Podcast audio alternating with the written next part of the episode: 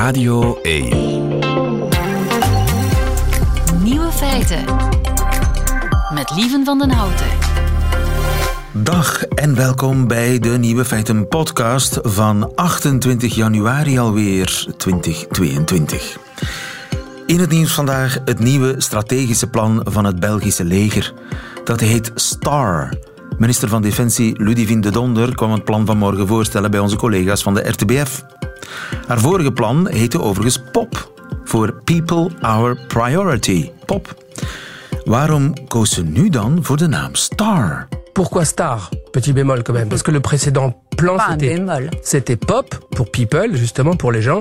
Là ça devient star, ça fait pop star au-delà du gadget. Qu'est-ce que ça veut dire star? Euh, bon, je pense qu'on avait déjà parlé musique avec la Vivaldi. Pop star, c'est moderne. Le ton est donné. La partition est connue.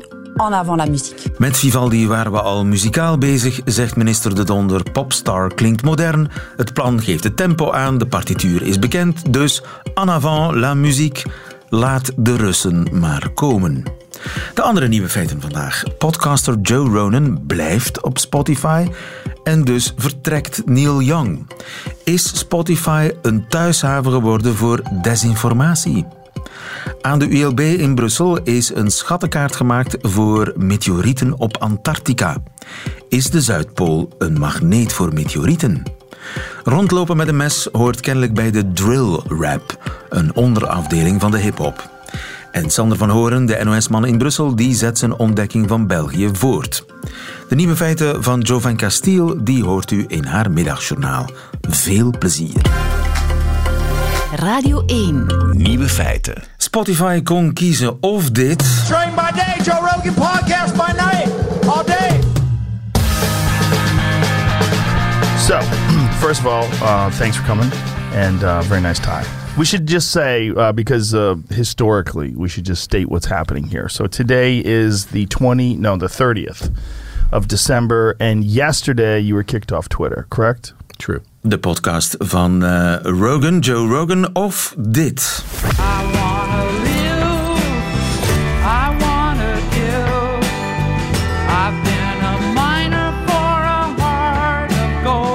Neil Young had Spotify voor de keuze geplaatst. Of mijn muziek of de podcast van eh, Joe Rogan. Voor beiden is eh, geen plaats op Spotify. Joe Rogan, de Amerikaanse podcaster, verspreidt volgens Neil Young fake news, levensgevaarlijke desinformatie. En de streamingdienst kon kiezen en koos voor Rogan. En dus verdwijnt Neil Young van Spotify. Goedemiddag, Rudy Bauma. Goedemiddag. Je bent fake news eh, specialist bij eh, Nieuwsuur, de NOS. Eh, Joe Rogan, is dat een verspreider van desinformatie? Nou, hij ligt al wel een tijdje onder vuur. Met name die show met eh, Dr. Robert Malone. Ehm, iemand die aan, ja, wel een beetje aan de roots heeft gestaan van mRNA-techniek. Die eh, had hij eind december te gast. En die heeft volgens factcheckers, maar ook volgens veel wetenschappers en artsen... heel veel desinformatie eh, verspreid over vaccins. Ook in die show. Ehm, daar zijn wel veel voorbeelden van. En Rogan zelf heeft bijvoorbeeld een keer ehm, ivermectine... een niet werkzaam medicijn tegen corona gepromoot. Dus ja, hij ligt al wel een tijdje onder vuur. En in een open brief namen dus die daar afstand van. Riepen Spotify al op om, om eh, Rogan aan te pakken. Ja, hij is ook van Twitter gesmeten. Hè? Die dokter is ook van Twitter gesmeten. Die ja, die is in december van Twitter gegooid. Daar had hij 500.000, ruim 500.000 volgers. Maar eh, ja, vanwege desinformatie is hij daar inderdaad afgegooid. En Rogan ontvangt juist dat soort gasten dan graag. Ja, wie nergens anders terecht kan wegens desinformatie, die krijgt een, eh, een, een, een microfoon, een stem bij Ja. eh, Joe Rogan. Dat was niet naar de zin van Neil Young, die Spotify voor een ultimatum heeft geplaatst. En Spotify kiest niet voor Neil Young. Waarom niet? Nee. Nou, dat is commercieel gezien een vrij simpele keuze. Want Joe Rogan is Spotify's belangrijkste podcaster. Zijn shows die trekken zo'n 11 miljoen streams per keer. Hij is in zijn eentje goed voor 5% van, de- bijna 5% van alle podcaststreams van Spotify. En ja, Spotify moet hem ook nog terugverdienen. Want ze hebben voor hem maar liefst 100 miljoen dollar betaald naar verluid in eh, 2020 om hem binnen te halen. Nou ja, daar, daar steekt eh, Neil Young echt schril bij af. Ja, hij is too big to cancel, zeg maar. Too Big to Cancel heeft de New York Times ooit eh, vorig jaar al En doet Spotify dan helemaal niets aan ja, desinformatieverspreiders?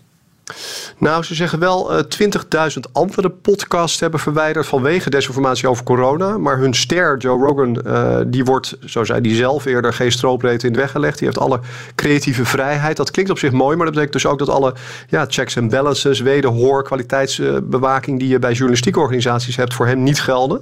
Hij heeft zelf nog niet gereageerd op deze affaire. Spotify wilde gisteren ook niet reageren op onze vragen. Of ze nu wel aan een bepaalde vorm van kwaliteitsbewaking gaan doen. Maar dus die kwaliteitsbewaking die, ja, is ietsje strenger voor mensen die iets minder geld opbrengen. Nou ja, die schijn heeft het nu wel, ja. Maar of dat inderdaad achter de schermen ook zo werkt, dat kan ik natuurlijk niet zeggen. Andere sociale media, Facebook en Twitter, die zijn wel ietsje strakker geworden hè, de laatste jaren. Ja, dat klopt. En ook wel onder druk natuurlijk van, van publiek en politiek. Ehm, maar Spotify is natuurlijk bekend van muziek. Hè. Relatief, nieuwe, relatief nieuwe speler als het gaat om, om inhoud, om journalistiek, zeg maar. Ze zijn ook niet aangesloten bij de gedragscode die de Europese Unie met big tech bedrijven heeft afgesproken. Al lijkt dat er binnenkort wel van te komen. Want er zijn gesprekken met twintig nieuwe tech-platforms. En ja, het is niet duidelijk of ze daarbij zitten, maar dat ligt wel in de reden. Ehm, maar ja, ze zeggen zelf dus wel degelijk berichtgeving die schadelijk is voor de volksgezondheid aan te pakken. Maar het staat niet in hun gedragsregels zoals bij andere platforms. Ze hebben ook geen lijst van verboden content zoals Facebook, Twitter, eh, YouTube die wel hebben. Ja, en die anderen, dus die YouTube en die Twitter en Facebook, hebben die, die lijsten, hebben die dat eh, gedaan onder druk van regulering, van wetgeving? Ja, en ook publieke druk en ook druk van adverteerders. Hè? Want ehm, eh, los even van coronadesinformatie. We hebben bijvoorbeeld in 2020 gezien dat Facebook een tijdje een adverteerdersboycott had. Omdat eh, nou ja, de druk was dat ze te weinig deden aan rechtsextremistische groepen. Dat was toen in die Black Lives Matters periode. Het werden Black Lives Matters aanhangers ook getarget op sociale media. Daar deden ze relatief weinig aan. En toen heeft Facebook echt wel onder die druk van adverteerders die even wegbleven er een tandje op moeten zetten. Maar ja, Spotify heeft natuurlijk een abonneemodel. Hè? Dus heeft er wat minder last van eh, waarschijnlijk als, eh, als adverteerders zich gaan roeren. Eh, dus ja, in die zin liggen er wel verschillen tussen die verschillende platforms. En dus zal het eigenlijk duren totdat de muzikanten hun muziek terugtrekken, zoals Neil Young, voor Ja. Spotify gaat bewegen. Nou, Neil Jong die roept daar nu ook tot o- toe op. Hè. Die zegt van volg mijn voorbeeld en sta ook op voor je principes. Maar ja, je moet wel die financiële aderlading daarvoor over hebben als artiest. Hè. Het scheelt Jong naar eigen zeggen zo'n 60% van zijn streaminginkomsten. Maar hij is al binnen. Hij heeft eerder zijn muziekrechten eh, voor nou, geloof 150 miljoen dollar verkocht. Dus ja, het is maar de vraag of, of andere artiesten die nog niet zo eh, riant eh, erbij zitten als Jong ook voor die principes staan. Ja, en groeit Spotify op die manier nu uit tot een soort ja, ja, vrijhaven voor mensen die van Twitter zijn gegooid? Ja, kijk, techplatforms hebben eerst allemaal gezegd van wij zijn maar een verzamelplaats van user-generated content. Hè? Maar ja, je ziet dus dat die andere platforms inmiddels onder druk van politieke publiek eh, en adverteerders eh, zijn gaan schuiven en wel eh deze Verantwoordelijkheid aanpakken. nemen, eigenlijk. Ja, verantwoordelijkheid nemen. Maar ja, bij Spotify, je ziet dus dat, ja, dat ze nu ook voor grote bedragen zo'n presentator aantrekken. En dus eigenlijk dezelfde rol krijgen als, als traditionele tv-zenders en kranten. Hè, die wel verantwoordelijk zijn voor de inhoud van hun, op hun media. Die kunnen dus als voor de rechter worden gedaagd als de inhoud niet klopt of zwaardelijk is of schadelijk is. Dus ja, dat standpunt van Spotify, dat, dat lijkt nog wel moeilijk vol te houden. En het zal dus wachten zijn op eh, strakkere wetgeving voor Spotify. eh, zijn houding zal veranderen. Nou, ik moet zeggen, ehm, van wetgeving hebben ze op zich niet zoveel te vrezen. Want wetgeving, er is wetgeving voor, voor ehm, eh, ja, haatzaaierij, voor, voor, laten we zeggen, voor spaat, voor laster, voor bedreigingen. Dus echt strafbare uitingen, maar niet voor desinformatie. Desinformatie is niet strafbaar. Er is wel een Europese wet in de maak om techbedrijven verplichtingen op te leggen ehm, eh, wat betreft transparantie. Hè. Ze moeten bijvoorbeeld een soort van risicoanalyse maken. Van hoe gaan wij eh, dat soort zaken aanpakken. Maar ja, overheden zullen hier niet op ingrijpen. Ja, en dus eh, trekt Neil Young aan het kortste eind. Rudy Bauma, dankjewel. Goedemiddag. Graag gedaan. Nieuwe feiten. De ontdekking van België. Door eh, een collega van Rudy Bauma, die we er net eh, aan Oh ja. de lijn hadden. Ja. Eh, NOS-man Sander van Horen, de uitkijkpost van de NOS in Brussel. Ja, gisteren in Amsterdam. Was jij gisteren in Amsterdam? Mo- Mocht ik bij een eh, praatprogramma op de Nederlandse televisie, een soort afspraak, maar dan bij de commerciële omroep, eh, vertellen over hoe goed België het doet eh, op coronagebied. Dus je hebt onze Belgische kleuren verdedigd op de Nederlandse televisie. Ja, en ik deed dat eigenlijk met verven, want onderweg was ik twee keer gestopt. één keer om te tanken en één keer om wat koffie te kopen. En dan sta je inderdaad in een Nederlands tankstation. En het is natuurlijk geen wetenschappelijk onderbouwde waarneming, maar dan sta je in een rij met zes, zeven mensen en dan ben je de enige met een mondkapje op. En eh, da- da- dan, dan denk je ook van, wat is dat toch? En die vraag krijg je dan tot overmaat van ramp natuurlijk ook in zo'n programma. Van wat is dat toch dat Nederlanders dat niet doen en Belgen wel? En ik Terwijl het eigenlijk wel, ehm, het wordt hen wel gevraagd. Het is, het is verplicht zelfs, een mondkapje. Maar ook in Nederland. Oh, ja, dat bedoel ik. Ja, dus ja, op een of andere manier. Maar, ik jij, ben ta- daar- jij tankte in Nederland. in Nederland, ja. Waar niemand een mondmasker droeg. Nee. En dat kan natuurlijk een compleet toeval zijn. Maar ook dat programma. Ik, werd, eh, ik deed een bekentenis. Die zal ik zo meteen ook hier doen. Eh, eh, en, en, en namelijk dat mijn dochter, mijn oudste dochter, he- heeft Omicron. Dus die, eh, ik zie jou een beetje achteruit deinzen, lieve. Moet jij niet in quarantaine? Nee, want ik ben geboosterd. Oké. Maar goed, Ja, ja, ja, komt- kan zo- komt- meteen. Maar dat dat was inderdaad bij dat programma helemaal niet interessant. Die, eh, als jij een QR-code hebt, dan, dan is het eh, verder allemaal prima. Dus dat gemak wat Nederland dan heeft, ik kon dat heel moeilijk verklaren. Ik kan dat nou eigenlijk na 4,5 jaar hier in België nog altijd niet verklaren waarom wij hier. Oké, dat ding dat hangt soms op de kin, maar je zet dat gewoon op als dat gevraagd wordt. What's the big deal? Eh, terwijl je, hè, Belgen zijn ook wel van, eh, eh, zodra de overheid de regel heeft uitgevaardigd, dan kijk je wel of die op jezelf van toepassing is of niet. En Nederlanders die, nou, alles gaat weer overboord daar. Ik, eh, fascinerend, maar de grap is, terwijl ik dus in dat programma aan het vertellen was hoe goed België het doet, wist ik eigenlijk dat ik zat te liegen dat ik barstte. Oh, Sander toch? Ja. Want eh, je vindt eigenlijk helemaal niet dat België het goed Nou ja, en Nederland doet dat niet beter hoor. Maar ik, ik, goed, ik heb dus een dochter in, in, eh, eh, met een positieve Oké, zelftest. ja, we hebben dus een testcase. We hebben een testcase. En ik waan me in de gelukkige omstandigheid dat honderdduizenden Vlamingen natuurlijk weten waar ik het over heb. Want die hebben ook een gezinslid met corona. Dus die hebben dezelfde zoektocht ondernomen als ik. Namelijk, oké, positieve zelftest gevolgd door een positieve PCR-test. Bij de dochter. Ja, ja niet bij mezelf. Hoe nu verder? Want, oké, wat wat- mag ik hier zijn? Ja, ik vraag me af. Ja. Jij, jij beweert van wel. Nou ja, ik moet in quarantaine, lees je dan op een website. Eh, en dan mag ik daarna zeven dagen uit. Oh ja, tenzij ik geboost ben, dan hoef ik niet in quarantaine. Maar Wie gaat dat? Ga jij dat controleren? Waar is je COVID-19 over? ja, ja, ja, ja.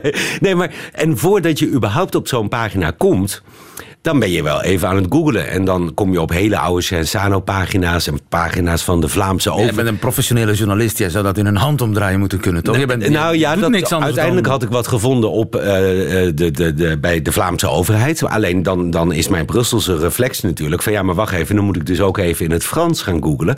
Want anders dan krijg ik de Brusselse informatie er weer niet uit. Want dat kan natuurlijk wel Je woont in. Brussel, dus je, je, had- je moest de Brusselse informatie hebben. Dat uiteraard. denk ik dan, want het maakt me sterk dat dat niet overal hetzelfde is in België. En ik weet het eigenlijk nog steeds niet. Maar wat nou het erge is, is dat ehm, je vervolgens de school van de kinderen belt. En normaal gesproken noem ik die naam eh, altijd, maar dat zal ik nu even niet doen. Maar de, de school van de kinderen met de vraag van wanneer mag zij uit quarantaine? Na een week. Ja, oké, prima.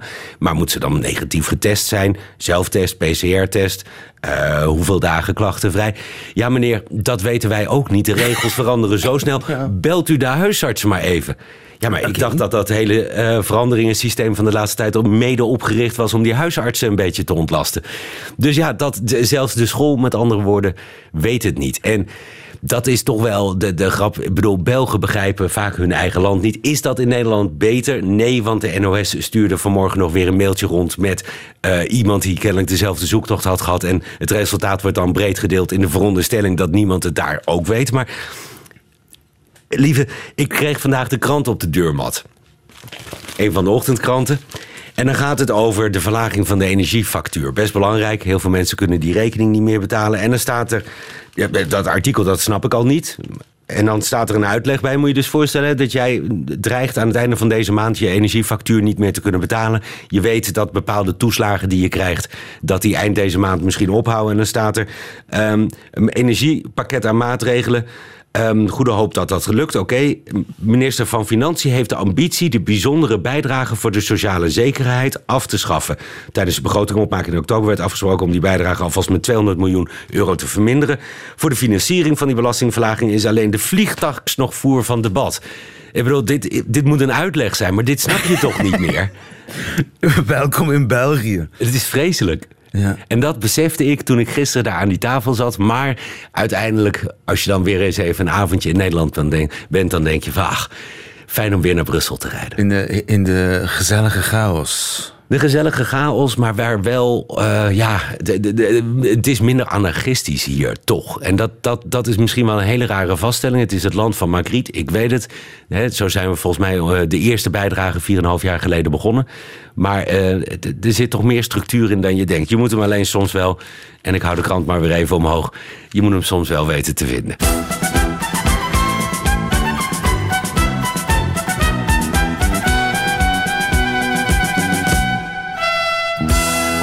Examen Vlaams. Vanmorgen nog een negatieve zelftest gedaan hoor. En dat is alweer de derde of de vierde dag op rij. Dus Als ik besmet ben, dan eh, weet ik je te vinden. dan weet ik je te vinden. Ik heb weer een hele lijst Vlaamse woorden ja. waarvan jij hopelijk niet weet wat ze betekenen. Soutien.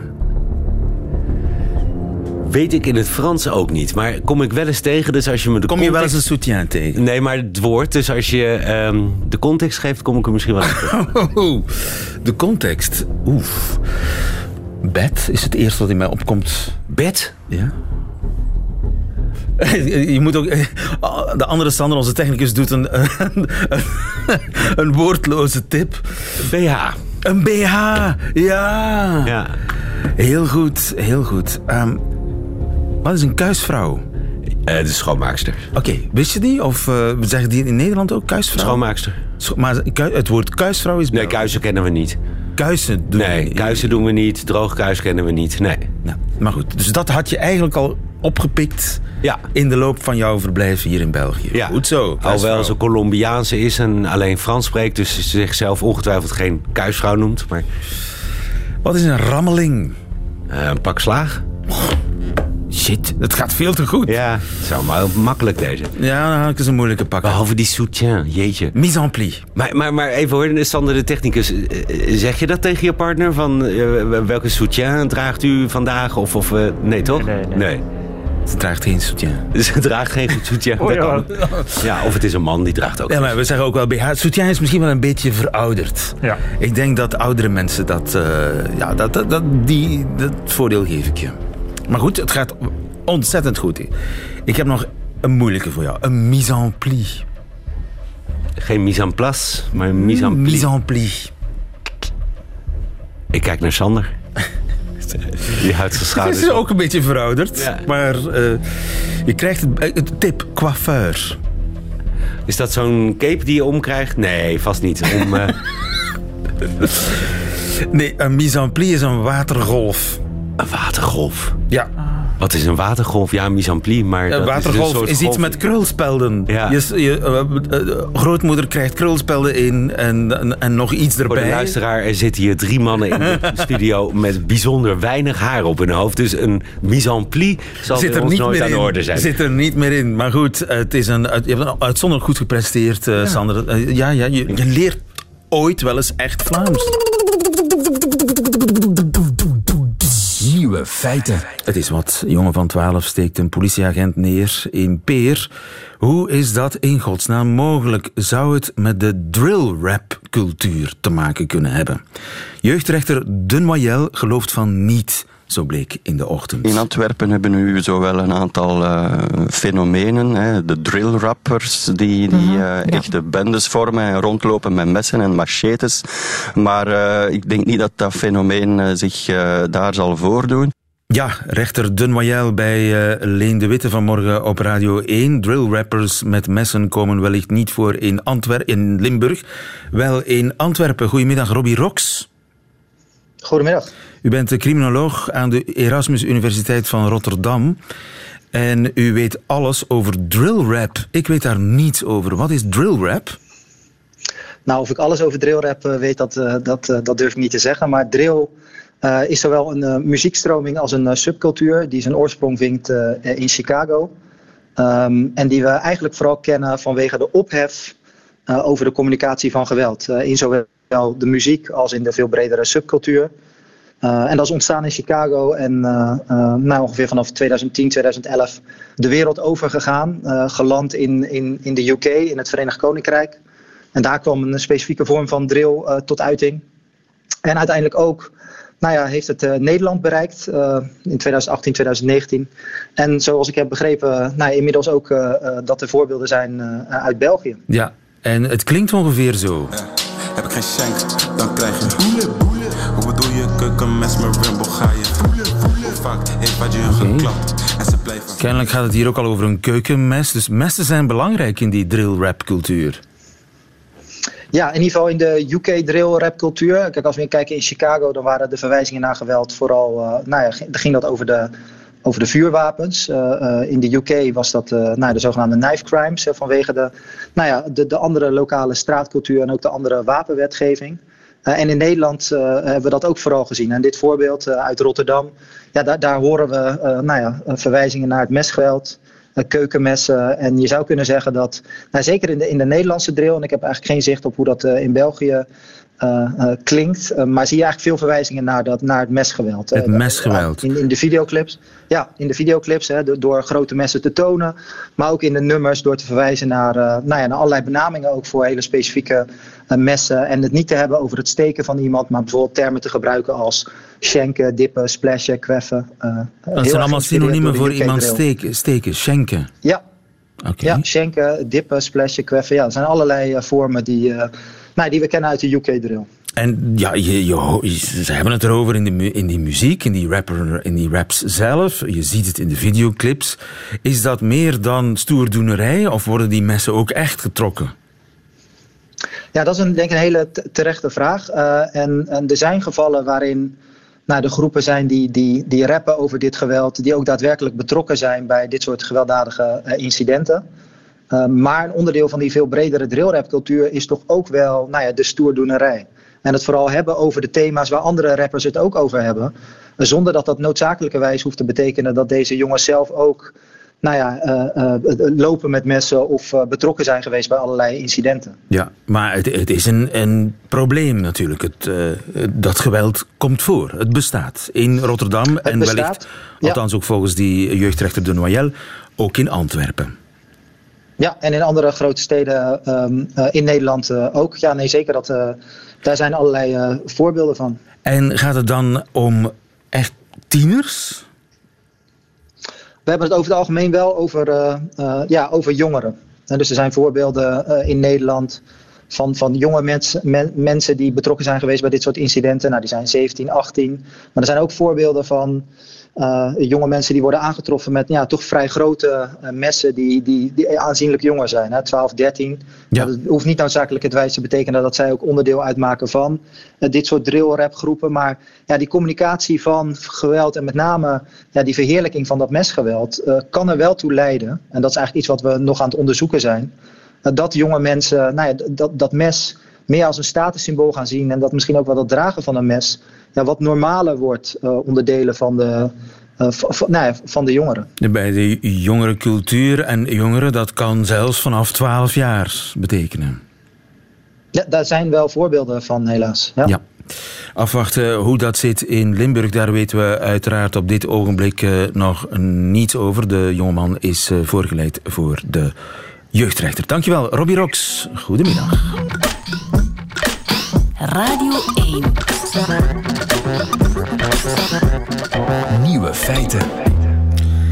Nergens ter wereld worden er zoveel meteorieten gevonden als op Antarctica. 45.000 zijn er al gevonden. En er liggen er nog 300.000 zeker. Want Veronica die heeft een schatkaart gemaakt van eh, die meteorieten op Antarctica. Goedemiddag, Veronica Tollenaar. Hi. Je bent glacioloog aan eh, de ULB in Brussel, doctoraatstudent ook. Je hebt dus een soort van schatkaart gemaakt van alle meteorieten die op Antarctica liggen. Ja, dat klopt.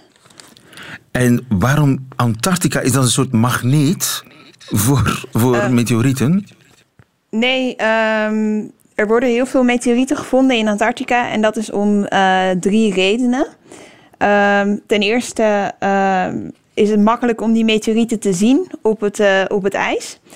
En ten tweede worden ze heel goed bewaard. En, eh, om, en dat komt omdat het heel koud is daar. En ten derde, en eigenlijk het belangrijkste, eh, is er een mechanisme wat ze samenbrengt in relatief eh, kleine gebieden. Dus je kan in een klein gebied heel veel meteorieten vinden. En wat is dat En- mechanisme? Ja, dat mechanisme dat heeft te maken met de stroming van het ijs. Dus als die meteorieten op Antarctica vallen, dan worden ze een onderdeel van eh, het ijs. Een hele dikke ijsplaat. En daar zitten dan allemaal meteorieten in. eh, moet je je voorstellen. En normaal stroomt dat ijs onder de zwaartekracht naar de zee. Ehm, maar als er een soort barrière is voor die ijsstroom, dan kan het dat het ijs, dat die stroom echt naar het oppervlakte wordt gericht. En eh, dus dat die meteorieten die daar in het ijs zitten, eh, dat die ook naar het oppervlakte eh, stromen. Als vanzelf dan- naar boven worden gestuurd. Precies. En bij elkaar komen, want die, die stuwing die gaat naar één richting. Ja, precies. Dat is eigenlijk wel handig. En nog handig, dus door de, de, de, het witte ijs vallen die meteorieten meer op. Ja, Dus er vallen niet meer meteorieten in Antarctica, maar je kunt ze gewoon beter zien. Daar komt het eigenlijk op neer. Ja, inderdaad. Eh, er vallen nu niet meer dan in, in België. En eh, het is gewoon dat het ijs echt samenbrengt op plekken. En dat we daar heel makkelijk heel veel meteorieten kunnen vinden. Dus met andere woorden, de meteorieten die in België zijn gevallen in de loop der tijden, ja, daar weten we eigenlijk heel weinig van. Eh, ja, inderdaad. Er zijn er heel weinig gevonden in België. Zeker als je het vergelijkt met Antarctica. En eh, als ze vallen, dan is het ook nog heel moeilijk om ze te vinden. Maar er, we hebben er een paar gevonden al, toch? Ja, een paar. En, en waar ongeveer? Eh, waar precies, dat weet ik niet. Maar ja, in in principe kan, kan een meteoriet overal in België neervallen. En ligt die nog ergens aan de oppervlakte of die is intussen eh, helemaal diep bedolven? Ja, eh, vaak ehm, als een meteoriet niet op Antarctica valt, eh, dan ja, het kan overal vallen. Het kan in een schuur vallen of in een weiland. En als het in een weiland valt, dan heb je vaak dat het, ja, die, die steen die komt natuurlijk met een gigantische snelheid op de aarde af. En eh, ja, dan, dan valt hij en dan is hij meteen al begraven onder een laag van aarde. En ja, wie weet is er in eh, zoveel duizend jaar voor Christus eh, op de plek waar ik woon ooit een meteoriet gevallen en woon ik dus op een meteoriet zonder dat ik het weet. Ja, dat zou kunnen. En dat onderzoek in Antarctica, waar gaat dat toe leiden nu?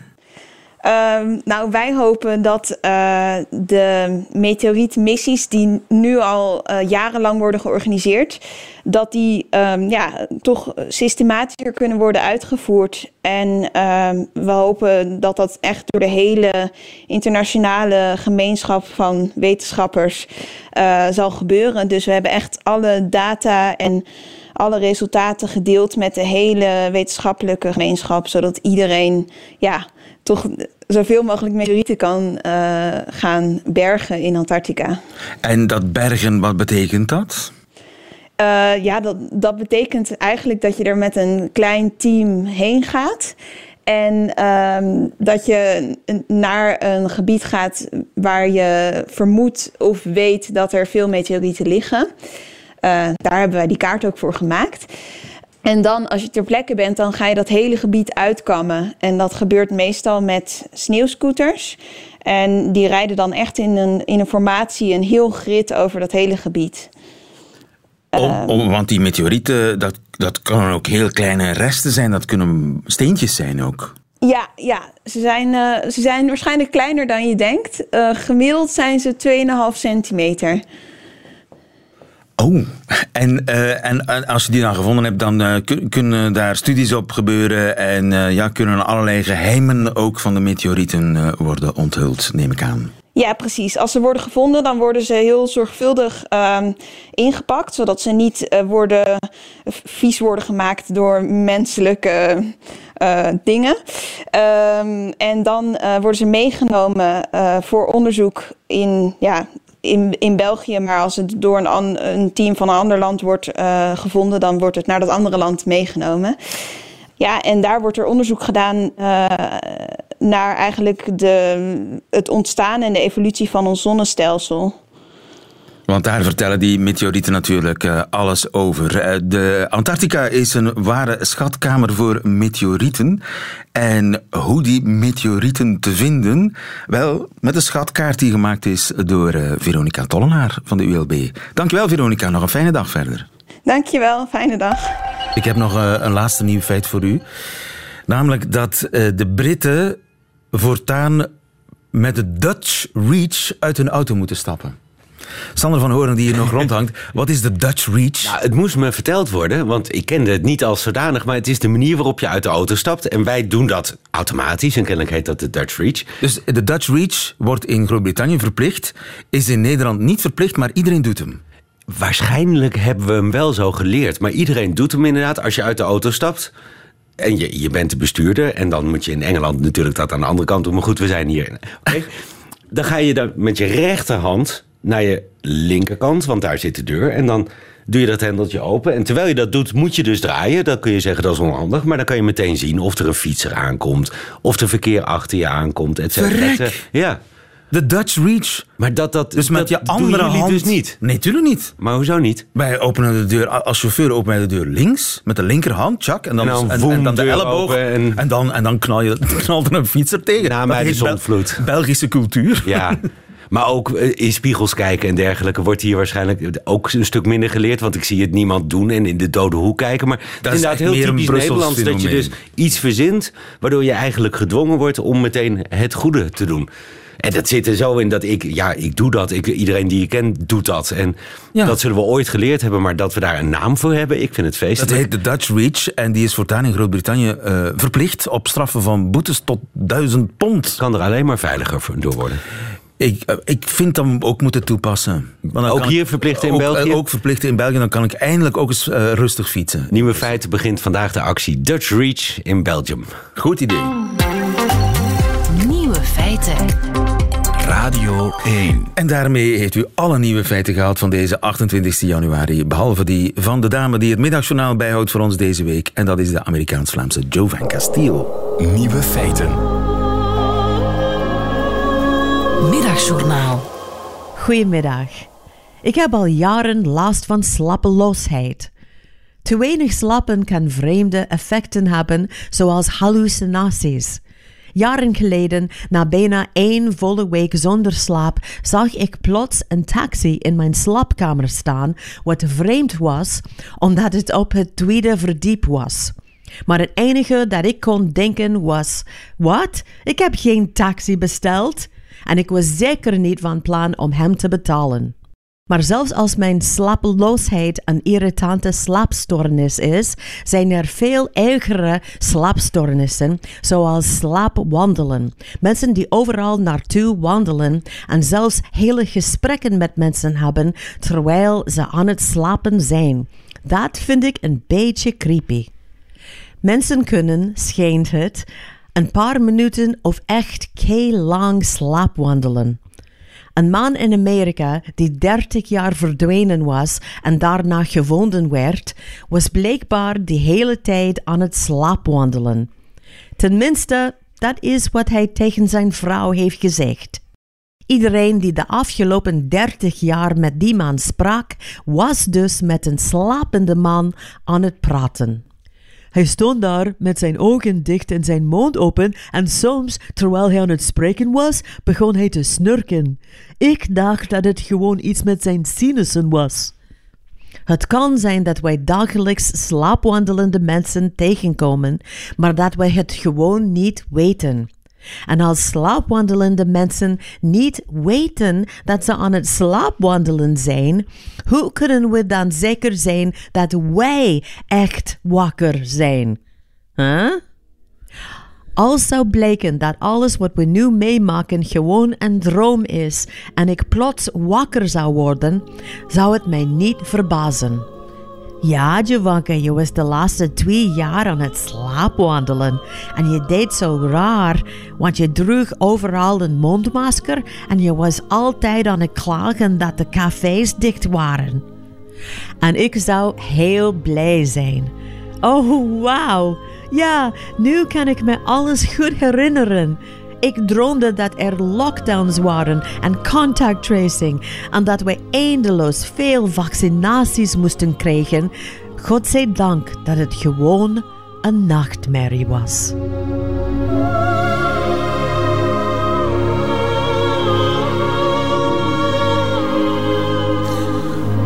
Oef, het was allemaal maar een nare droom. Jovanka Steele, het mocht dus waar zijn. Het middagjournaal hoorde u en meteen is dit het einde van de podcast van Nieuwe Feiten van vandaag. Hoort u liever de volledige uitzending met de muziek erbij? Dat kan natuurlijk live op Radio 1 elke werkdag tussen 12 en 1. Of on demand via de Radio 1 app of website. Tot een volgende keer.